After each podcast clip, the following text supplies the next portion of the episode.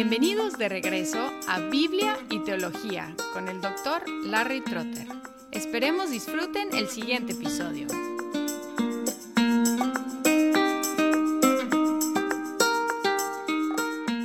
Hola y bienvenidos de regreso a Biblia y Teología.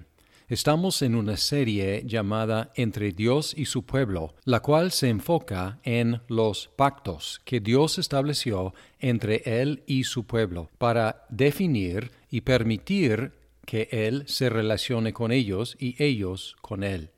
Hablamos en el episodio anterior del pacto de redención entre el Padre y el Hijo, el pacto de obras y el pacto de gracia y hoy vamos a enfocarnos en el pacto de obras, también llamado el pacto de vida.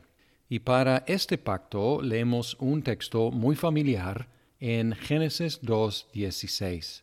Y ordenó el Señor Dios al hombre, diciendo, De todo árbol del huerto podrás comer, pero del árbol del conocimiento del bien y del mal no comerás, porque el día de que él comas ciertamente morirás. Y la primera cosa que tenemos que observar es el contexto. Esta prueba se dio a la luz de la abundante provisión de comida. Dice Dios que de todo árbol del huerto podrás comer. Entonces no es una cuestión de una limitación de los alimentos de los seres humanos. Tenían abundante provisión. Y además, esta prueba se dio a la luz de la abundante libertad que Dios les había dado a los seres humanos en muchas áreas. Por ejemplo, Él les cedió la autoridad y la libertad de nombrar a los animales. Dios empezó nombrando y luego Él cedió esa libertad a los seres humanos en los versículos 19 y 20. Aparentemente no hubo ninguna diferencia entre el árbol del conocimiento del bien y del mal y los demás árboles.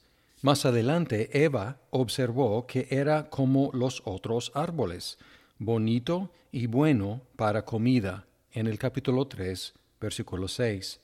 Había una sola razón por tratar ese árbol de una manera distinta, porque Dios lo había dicho.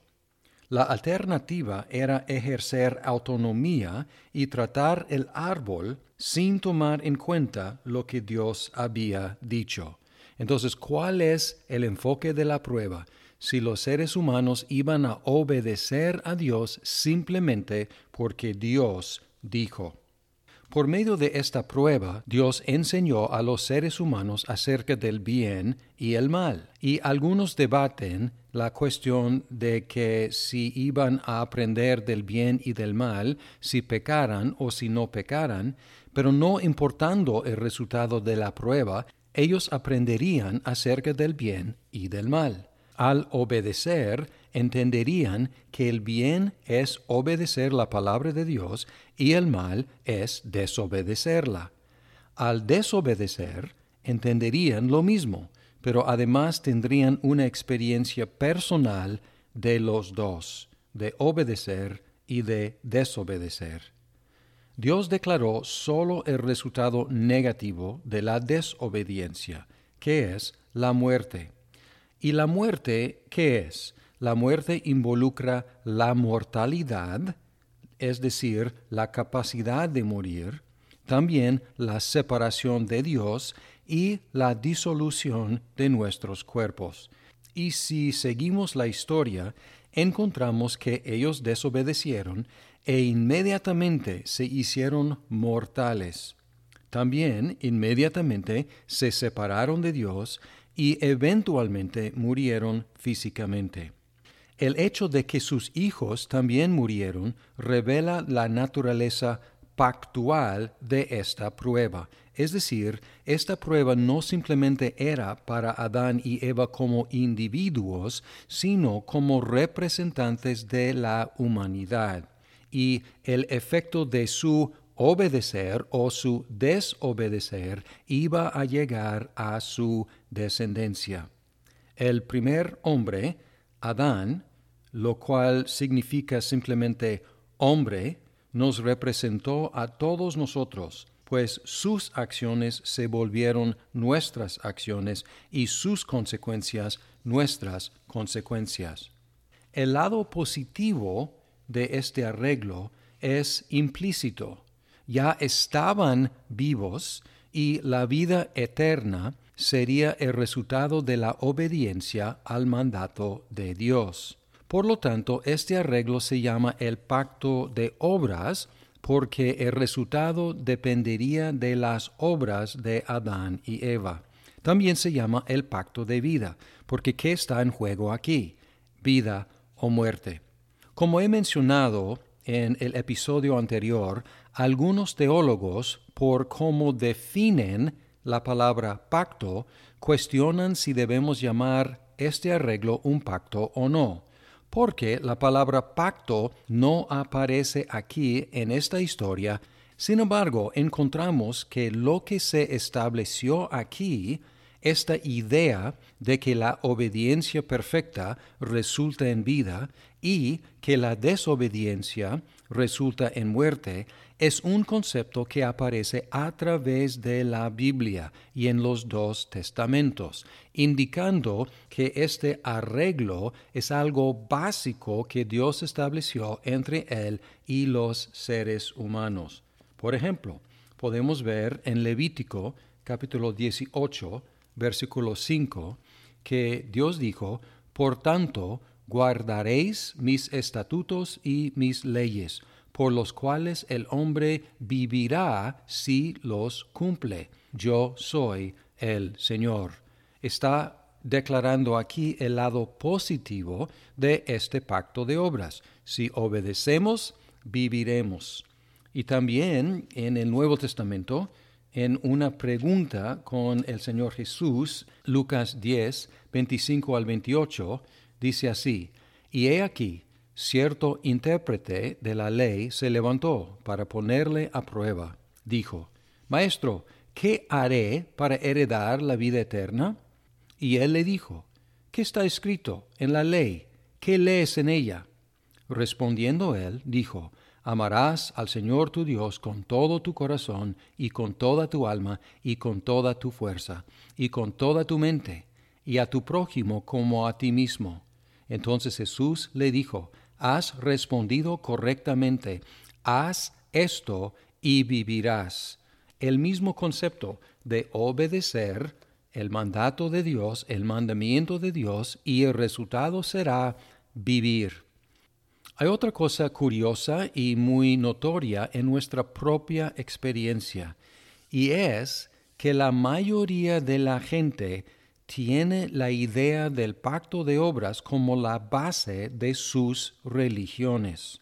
Y cuando uno sale para platicar con la gente y preguntarle a la gente cuál es su esperanza de vivir eternamente, de tener vida más allá de la muerte, en la mayoría de los casos, la respuesta que uno recibe a esa pregunta es el pacto de obras. Y era mi respuesta antes de conocer el Evangelio, y es la respuesta de la mayoría de la gente con quien quiero compartir el Evangelio. Y cuando les pregunto de su creencia y su esperanza para el futuro, más allá de la muerte, casi siempre me dicen alguna versión del pacto de obras. Dicen, no he sido tan malo, he tratado de ser bueno, he cumplido los mandamientos de Dios, he amado a mi prójimo, no he matado a nadie, no he robado, y dan una lista de sus obediencias a la ley de Dios o cualquier otra ley y por lo tanto creen que van a vivir. Esto indica en una forma experimental que este pacto de obras es algo que está muy adentro de los seres humanos.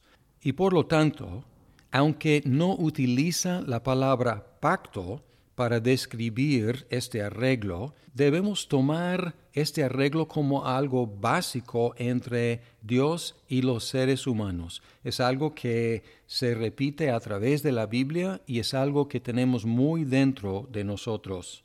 Ahora, también este arreglo es muy importante porque es la base de nuestra salvación en Cristo.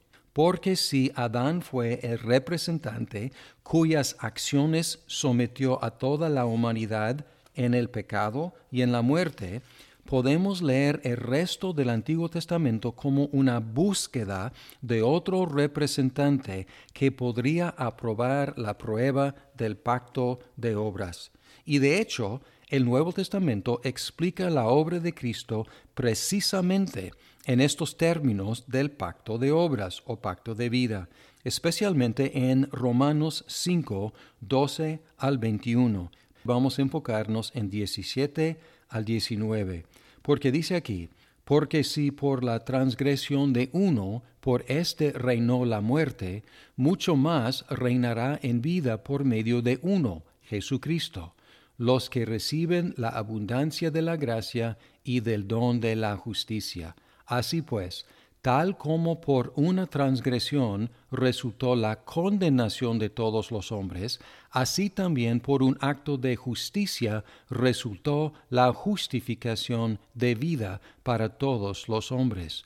Porque así como por la desobediencia de un hombre los muchos fueron constituidos pecadores, así también por la obediencia de uno los muchos serán constituidos justos. Así que esta presentación de la obra de Cristo lo considera un nuevo Adán, el segundo Adán, el segundo hombre, el segundo representante de los humanos.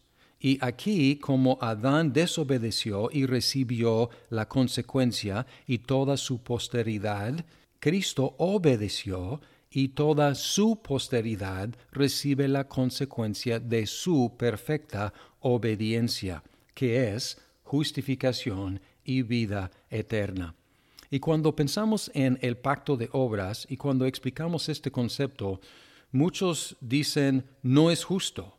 No es justo que uno actúe y otros sufran la consecuencia de su mal actuar. Sin embargo, tenemos que reconocer que en la vida es muy común que un representante actúe y los representados tienen que entrar en los beneficios o en los sufrimientos que su actuar implica. Y también, además de eso, tenemos que reconocer que el mismo mecanismo que sirve para nuestra condenación en Adán, sirve para nuestra salvación en el segundo Adán, Jesucristo. ¿Y quién es su posteridad? En el caso de Adán son todos los meros humanos, en el caso de Cristo los representados, su posteridad, son los que creen en Él. Muchas gracias por escuchar este episodio de Biblia y Teología. Esperamos que el programa sea de provecho para su vida. Hasta pronto.